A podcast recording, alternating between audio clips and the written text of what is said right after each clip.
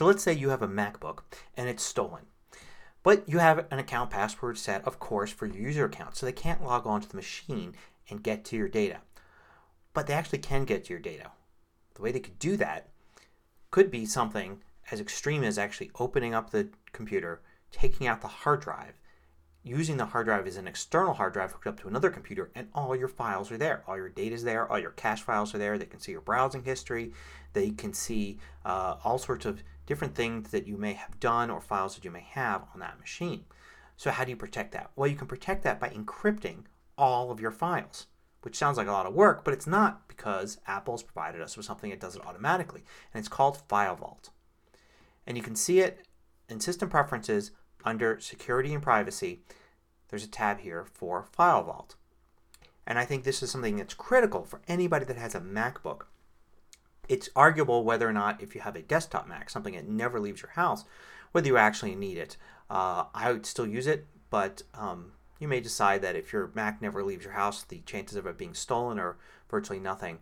Uh, whereas somebody with a MacBook, if you take your Mac outside of your house, I mean, it could be stolen anywhere in a coffee shop, an airport, uh, from a hotel room. It's so easy to lose a MacBook. And while all they're really getting probably is a MacBook that they can wipe and resell, they may want to try to get at the data in there. Using FileVault encrypts all of your files and it makes it possible for them to get any data from them without having your password.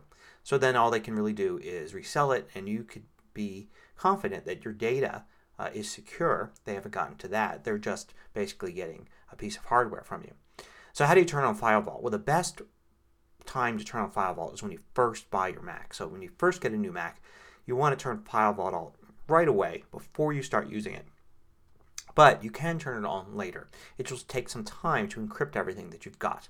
You want to make sure, since this is a pretty extreme thing that you're doing, encrypting everything you've got on your drive, that you have a good backup, maybe even a second backup uh, done um, before you turn this on and maybe let it run overnight or maybe even uh, from Friday night to Monday morning uh, if you have a lot of files.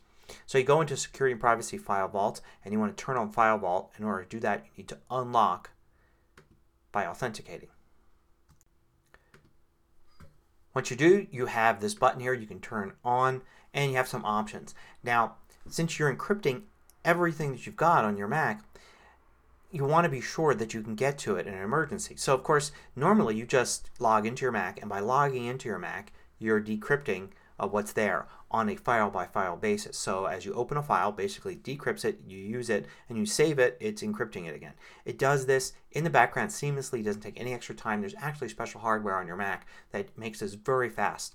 So you don't even notice that you're doing it.